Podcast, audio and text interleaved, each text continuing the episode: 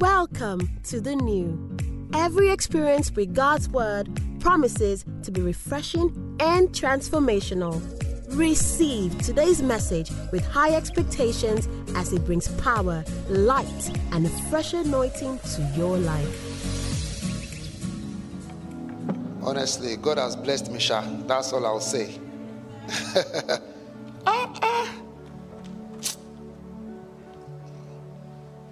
blessed me. I'm a blessed man. I don't know about you. Are you a blessed man or woman? Okay. I just want to say something, and I just felt led to say that coming up here. Um, the anointing of God and the grace of God has nothing to do with age. You know? Um, I hope you all know that when Jesus met his disciples, they were all teenagers. In fact, Jesus started ministry at the age of 30. And so, really, if you look at it, um, this is the age bracket in which Jesus was doing ministry in those days. Right? And graces are truly transferable. Um, but it takes humility um, and desire to covet graces. Um, when God shows you someone, a person, or whatever that you just sense a connection, it could be friendship, it could whatever it is. Truly pursue what the promptings of God. See, if I see a three year old or a 10 year old, I mean,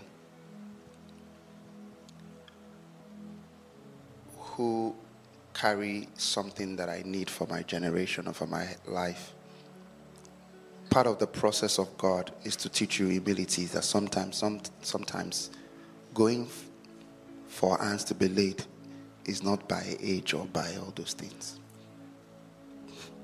I remember a story, it was Baba Adeboye who they were sharing about how a man of God came to redemption camp. Um, I think it was Benny Hinn who came. Didn't even know Baba Adeboye. I think it was even Baba Adeboye that was sharing the story amongst his pastors. And it was just laying hands on everybody. And he laid hands on Baba Adeboye. And the man even knelt down and collect. It was when they finished the conference, they went to meet Benny Hinn that, ah, Oga, do you know the person some, some humility. Mm. Except a weight of grain falls to the ground and dies, it abides alone. Mm. I, I just felt led to share that. And I hope it spoke to the hearts of the people that it's supposed to speak to.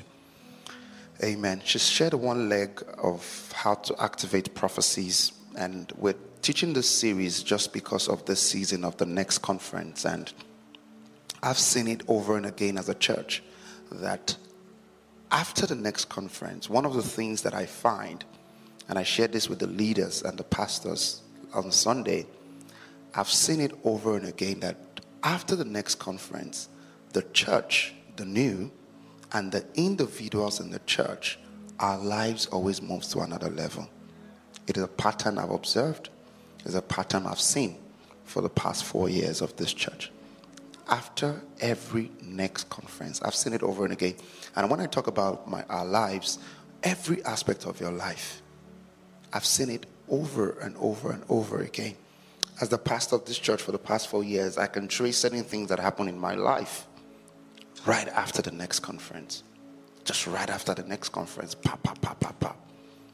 Even as a church. Tonight, I just want to add to the little things that, you know, uh, my own contribution, I really think she has really taught some very deep things. I think that in Pastor Toby's message today are 10 messages in one message. yeah, you actually just have to go and un- unravel that message because she really said so much. How would God just grace somebody like this? You know, please let's celebrate. And, and, and that was what that was what I was saying on on Saturday, on Tuesday service about discerning season. No, you know man after the flesh, bro. I don't know men by size, by looks, by height, by just discern seasons. Let me tell you something. This message today has opened up something for somebody. Yeah. If all you get in this message is that I'm surrounded, if that's the only thing you got, it has opened something for you. Amen. Let me just add to this, you know, thoughts. Um, I perceive in my heart as a church and as the pastor of this church is my responsibility from seasons to seasons to come and say what God is saying to us. And I really believe that this would um, cut across the hearts of many people who are seated in this auditorium and those who are watching online. I really do sense in my heart, and for many people right here as well, that we are in a season of sacrifice. I want you to just listen to me very close for the few minutes that I have to speak to you. If you would agree with me, it seems to be as though God is asking you for more than you can give. It seems to be as though God is prompting your heart. How many of you, we've taught this over and again, how God speaks? It's just sometimes this little nudges here and there. Anything that forces against your will is witchcraft. It's witchcraft. It's witchcraft that forces against people's will. What the Spirit of the Lord does is to nudge your hearts. You just begin to feel that there are things I need to give up in order for me to be able to enter in certain things that God wants me to do for my life in this season. If you ask me, God, and um, P.S., what do you think God is saying this season? One of the three things that I would say, according to any order, I'll just mention one, is that God is requesting and asking for some of us sacrifices that needs to be paid. Some of them are long overdue. And when I mean sacrifices, I'm not just even talking about, I mean, it's diverse. But I really sense in my heart this is one of the ways in which we activate prophecies in our lives. In the book of Genesis, chapter 22, and verse 2 to the 3, and all through the end, you see that God called Abraham and told Abraham to go and sacrifice his only son, Isaac. Remember, it was this same God who had given Isaac to him. The Bible says in verse 3 that Abraham rose early in the morning and went all the way down to Mount Moriah to offer up Isaac his son. God wasn't after Isaac's life, it was after the obedience. You see, God is never after your money is after the obedience. The obedience is the sacrifice, not the money. Did you hear what I said to you? Yeah. The clothes in your wardrobe is not the sacrifice, it's the obedience. And so it's in the wisdom of God. If we say we die daily with Him, it means that there are certain things that are added to us that must die if really we're going to live with Him. Glory be to God. I said this on Sunday. The children of Israel, God gave them gold and silvers. They said they should go and meet the Israelites, the Egyptians, and they should ask of them gold and silvers. And they did that. And the Bible says they gave it to them. They took the gold, they took the silver, they took everything, and they got to the place where Moses was just going to go and see the face of God and come back. The Bible says they built for themselves golden image. Where did they get the gold to build a golden image? it was the same gold and silver that God gave to them that they had favor with from the children of Israel.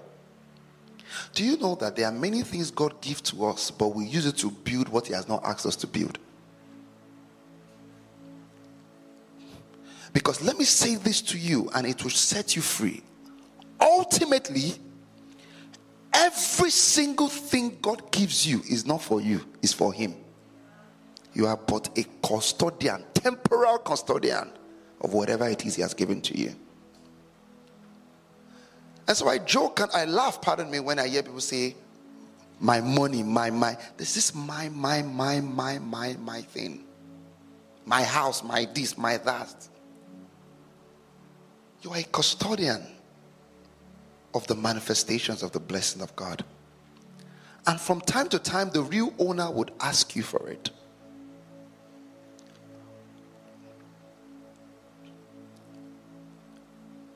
The Bible says the Spirit itself bears witness with our spirits that we are the sons of God. I truly believe that what I'm saying tonight is bearing witness in your heart.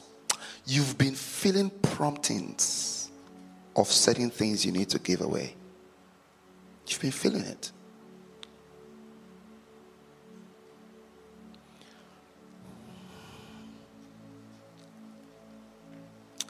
Luke chapter 21 and verse 1 to 4, and I'll close with that. Luke, and I'll read one more scripture Luke 21 1 to 4. Let's go there. Luke 21 1 to 4.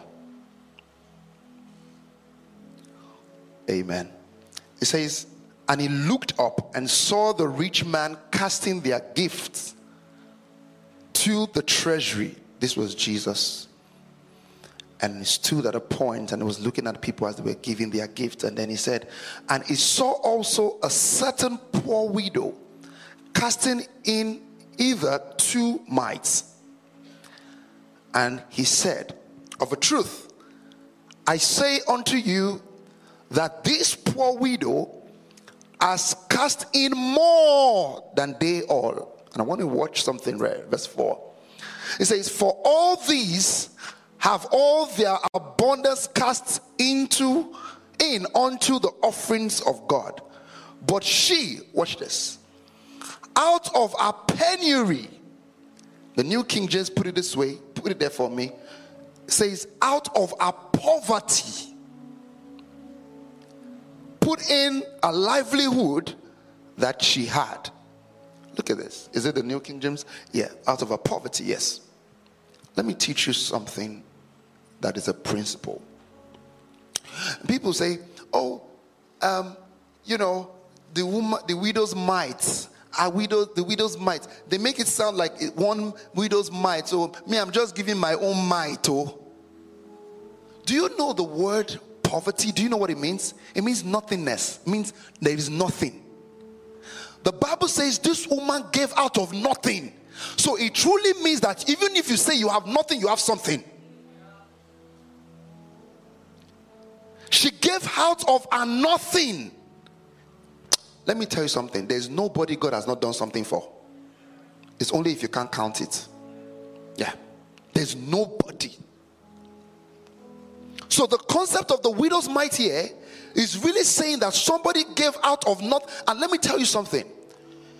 The way to come out of poverty, either you like it or not, but believe it or not, is by giving. And I've seen people who say, Oh, you know, you have to help me, help me, help me. I don't have money to give. Help me, help me, help me.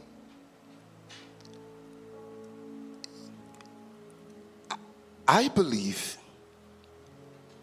everyone God has given you something. You see, when Elisha got to the woman with the um, the oil, he says, "What do you have in your house?" There is always something that you have. And sometimes it's in the wisdom of God to teach you to become sons. Are you hearing what I'm saying? Yeah.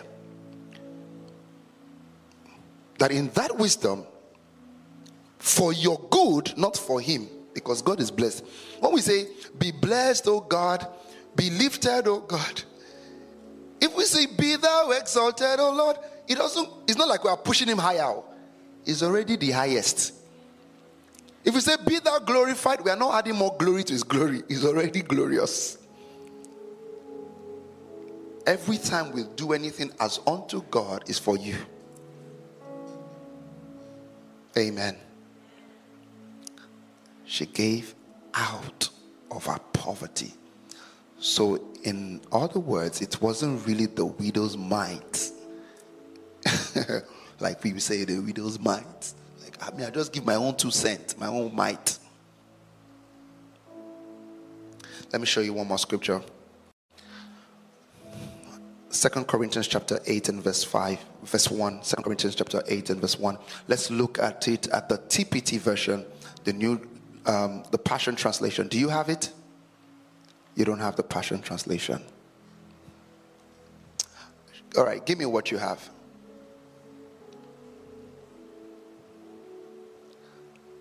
It says, Moreover, brethren, we make known to you the grace of God bestowed on the churches of Macedonia. Verse 2 that in a great trial of affliction, the abundance of their joy. Let me read it in the TPT version myself. Just one minute, everyone. Okay, I have it here. It says, Beloved, beloved ones, we must tell about the grace of God poured out upon the churches of Macedonia. For even during a season of severe difficulty, tremendous suffering, and extreme poverty, their super abundant joy overflowed into an act of extravagant generosity. It says, For I can verify that they spontaneously gave, not only according to their means, but far beyond what they could afford they actually begged us for the privilege of sharing in this ministry of giving to God's holy people who are living in poverty. Says they exceeded our expectation by first dedicating themselves fully to the Lord and then to us according to God's pleasure. This is a church called the Macedonian Church. The Bible says they gave out of their own poverty.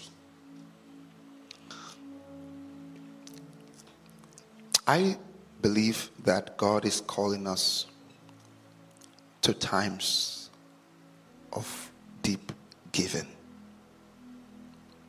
And let me say this to you. When I became pastor, I vowed that I would never teach something I don't practice. If I've not started practicing it, I will not teach it. I would never. To the glory of God, the new is not one of those churches where the pastors come and just talk jargons. Any of the pastors, yeah. And they don't practice what they preach. I can boldly say that even though I'm the senior pastor of this church across all the new churches, I would always and I always give every single time there is a vision in front of us. And, I'm, and I, I try as much as possible to be ahead even in my giving. It's a life of sacrifice. See, let me tell you something. I have never seen a giver lack. I have never. I have never.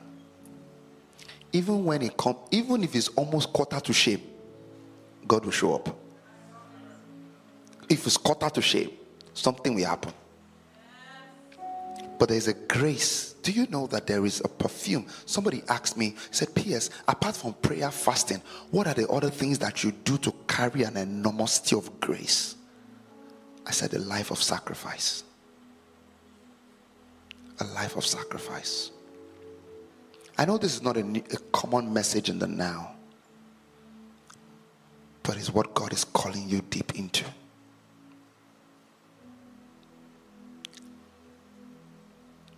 I want to pray for us. May the Lord grant you grace to let go of what you think is a stronghold for you. May you begin to live above your current sights of resources to the sight of God May nothing be too hard for you to give the person that gave it to you. Did you hear what that prayer? May nothing be too hard for you to give. We hope you were greatly blessed by today's message because God still has so much He wants to share with you. So stay connected every week to experience uplifting and life changing moments in His presence.